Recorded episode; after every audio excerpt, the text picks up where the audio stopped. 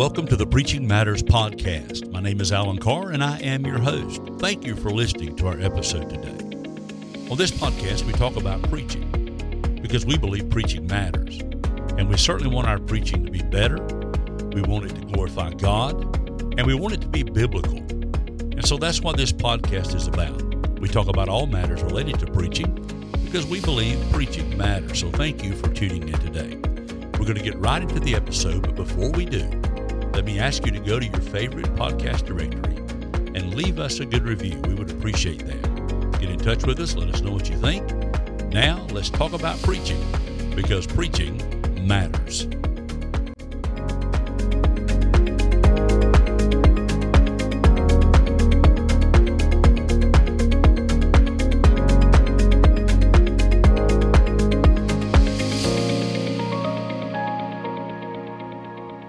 Welcome to this bonus episode of the Preaching Matters podcast.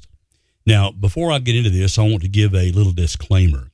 Episode 29 was published on yesterday, which would have been September the 8th, 2022. And when it was first uploaded, it had the wrong audio file attached to it that has since been fixed. So if you went there yesterday or early this morning, yesterday morning, whatever it was, and you tried to access that file, and you found that it was the same file you heard the week before. It was the same topic, the subpoints that has now been repaired. So go back and listen to it. That was mere human error. I'm sorry, I messed up. Now, today, having made that disclaimer, I want to talk to you about the matter of context again in the in the sense of reading before and after the periods. Now, here's the problem. Our Bible was not originally written with verse and chapter divisions. I hope you know that. A lot of folk don't. A lot of folk don't understand when they came in. But when the early writers received their inspiration from God and they wrote their text, there were no chapter divisions, nor were there any verse divisions. All of that is the invention of man. It has been placed where it is, and we're kind of stuck with it today, even though, as I'm going to show you, some of those chapter divisions and perhaps verse divisions can end up causing us some, I guess, uh, interpretive problems. A lot of times we miss the context because we stop reading at the end of the chapter or we start reading at the beginning of a chapter.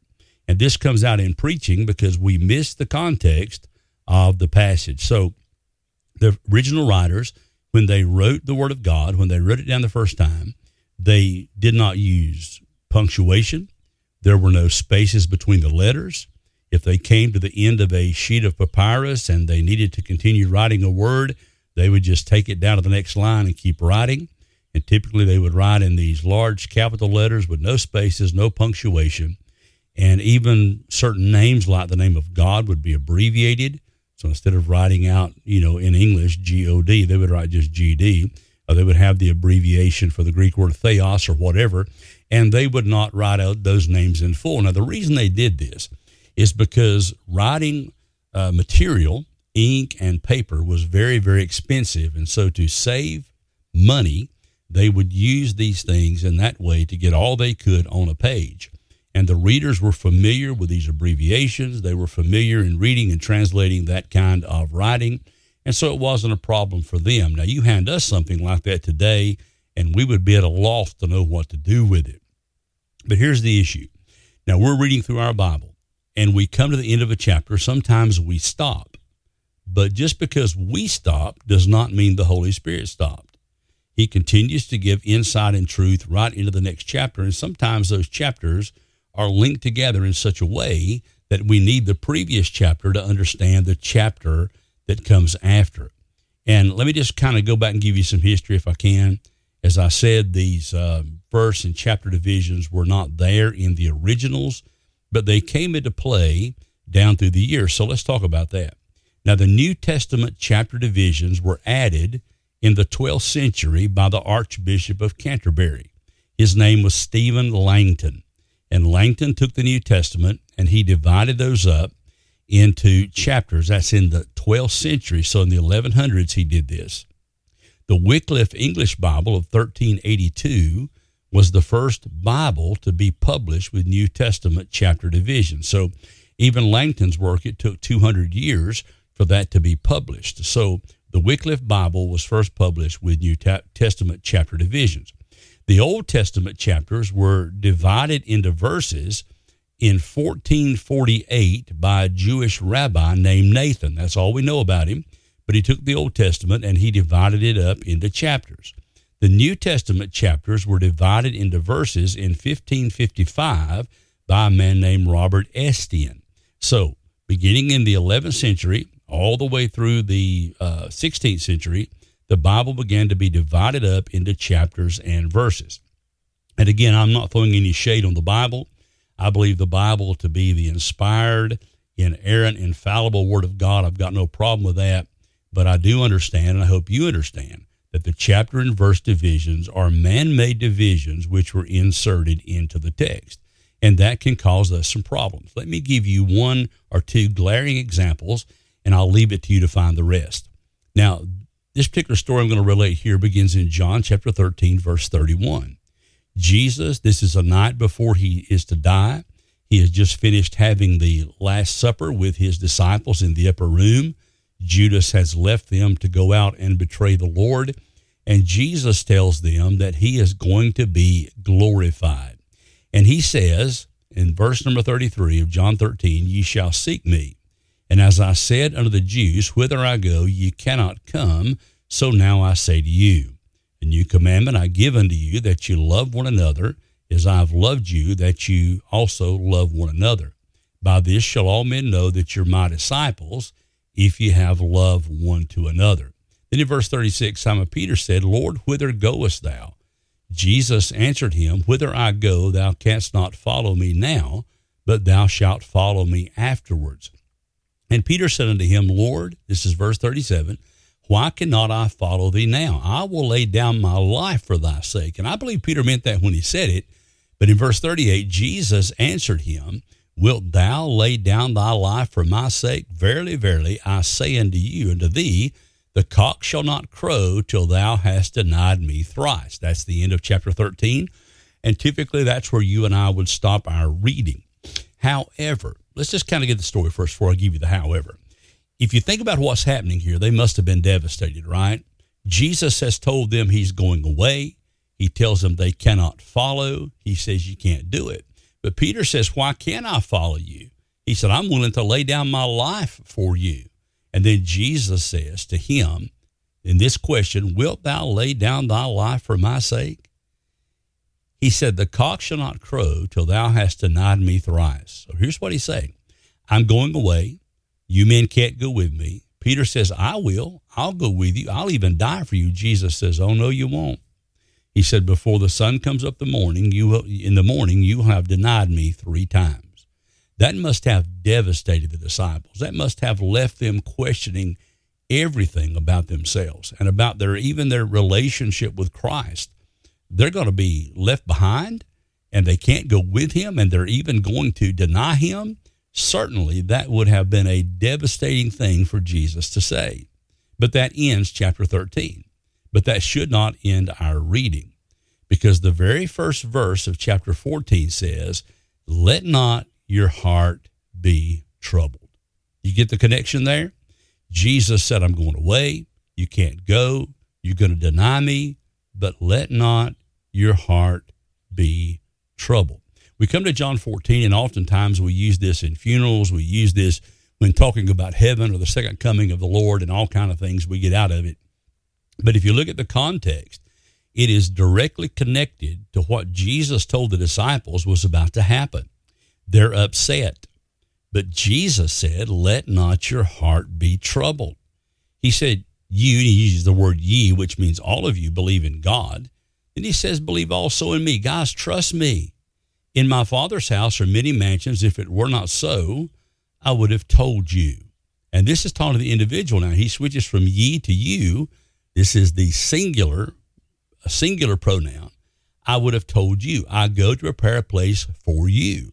And if I go and prepare a place for you, I will come again and receive you unto myself, that where I am, there ye, all of you, may be also. So Jesus is saying this. Some of you are going to walk away from me tonight. Some of you are going to deny me tonight. But don't let this derail you. Don't let this cause you to be blown off the road. Just keep going. I'm going to heaven. I'm going to prepare a place for you, and I'm going to come again and receive you unto myself. And where I am, we're all going to be together. Jesus said, You can't come now, but you can come later. So here's the point even though you may fail him, and even though you may uh, deny him like Peter did, he still wants you, and he still got a plan for you. And that is the connection of John 14, 1 through 3, back to John chapter 13, 31 through 38. You cannot understand one without the other. So, John 14, 1 through 3 is not really about heaven. It's about the Lord's desire to encourage his men who are so profoundly upset at this moment in time. Jesus said, I care about you, and I'm going to prepare a place for you. By the way, the word place there, you ought to study that word. In the Greek, it's the word topos, and it refers to a standing ground or a place to stand. And Jesus said, I'm going to prepare a place for you to stand. I'm going to prepare a place for you. And what he's saying is there, it's kind of like an invasion. Think about the Allied forces landing on June the 6th, 1944 at Normandy. What did they do? They knocked down the front door and they prepared a place for other soldiers to stand so that when other soldiers came in behind them, they were able to get on the beaches, able to move inland, and start pushing Nazi Germany back to their own borders and eventually to defeat. But that's what the Allied soldiers did on D-Day is they made a place for the others to stand. And that's what Jesus has done for us. Now, when he goes to heaven, he's not up there building heaven. Oh no. Jesus went and kicked the gates open.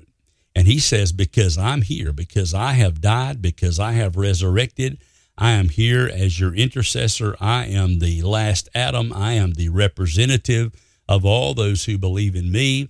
And because I'm here, you have a right to be here too. When you get there, my friend, the welcome carpet will be out. You're not going to have to go to Simon Peter and give him a reason why you should be let in. Because if you are in Jesus, the door is open and they are expecting you there. That's the message Jesus gave his disciples. That is the encouragement he left them. That is the hope and the help he placed in their hearts on that dark night for them. Jesus said, I'm here for you, and I'm going to open the door for you.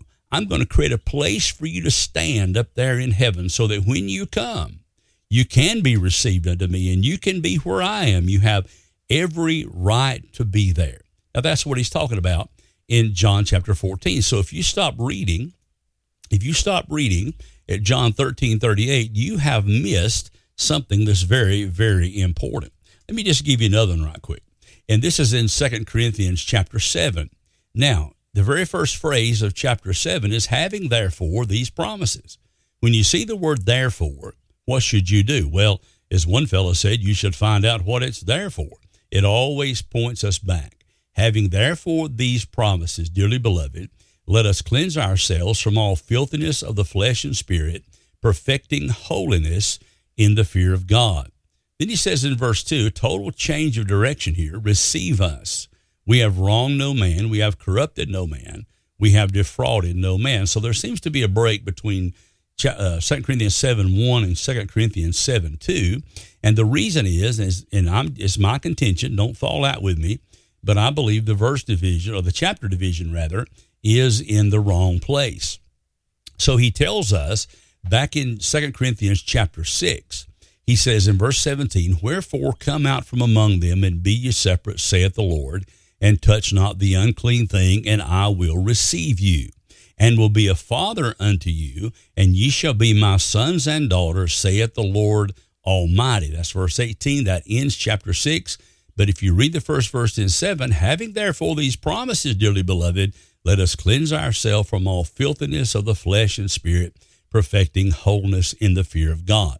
And there is an example where a verse is in one chapter when it actually connects with the verses that are in a previous chapter. So while I'm thankful for what Stephen Langton did for us in the 12th century, I do feel like he missed it at this point. He would have been better off to put the chapter division after verse number one. And what I'm saying today is not heresy. It's not attacking the Bible. It's just saying that the chapter and verse divisions are man made. And when we read them, we ought to read them in such a way that they disappear in our thinking so that we can read the scripture in continuity. Now, am I thankful for them? Yes, I am. Could you imagine getting up on Sunday morning, having a desire to maybe preach from Psalm 75, which is right in the middle of the Psalter, and you get up there and you say, okay, folks, open your scrolls and we're going to find Psalm 75. And what a mess that would be. But isn't it a blessing? You can say, all right, I want to read to you from John chapter 3, verse number 16, or I want to read from Psalm 23, 1. And you can find it, people can find it. We can commit these verses to memory. And the chapter and verse divisions in our Bible are a great gift from God to the church.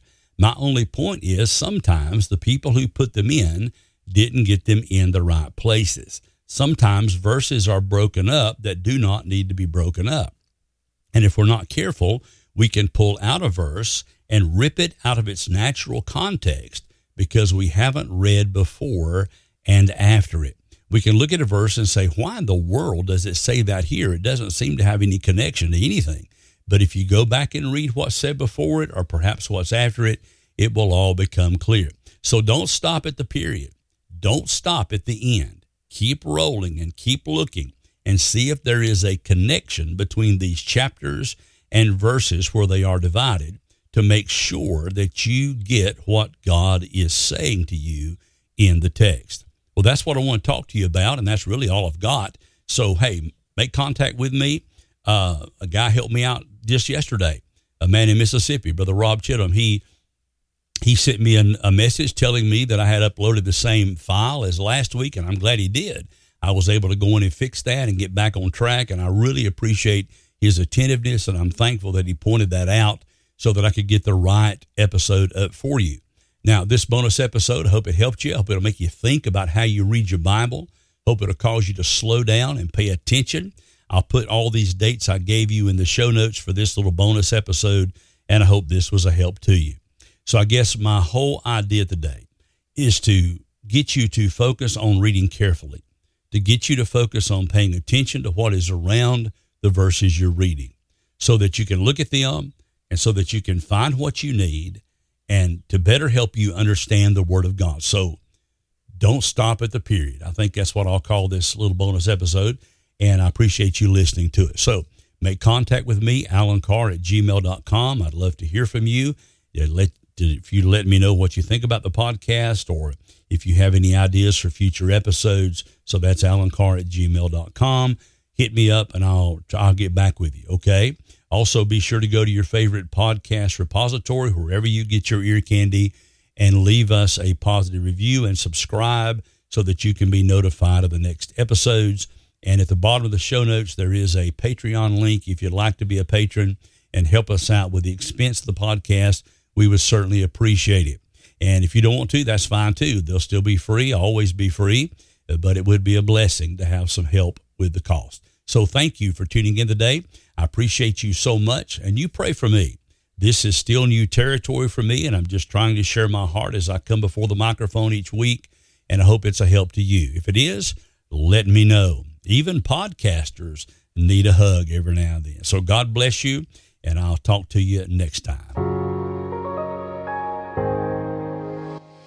Thank you once again for joining us today on the Preaching Matters podcast try to have a new episode out next week. So I encourage you, if you enjoyed the episode or you think someone else would enjoy it, first I want you to subscribe. And I'd like for you to leave a positive review on the platform of your choice or on several if you choose. And I'd like for you to tell somebody else about it. This is a podcast for preachers. If you are a preacher or know some preacher who might benefit, share the news. God bless you. Thanks for being here. I pray that preaching goes well for you and God blesses you in your work for His glory. Pray for us, and Lord willing, we'll see you next week.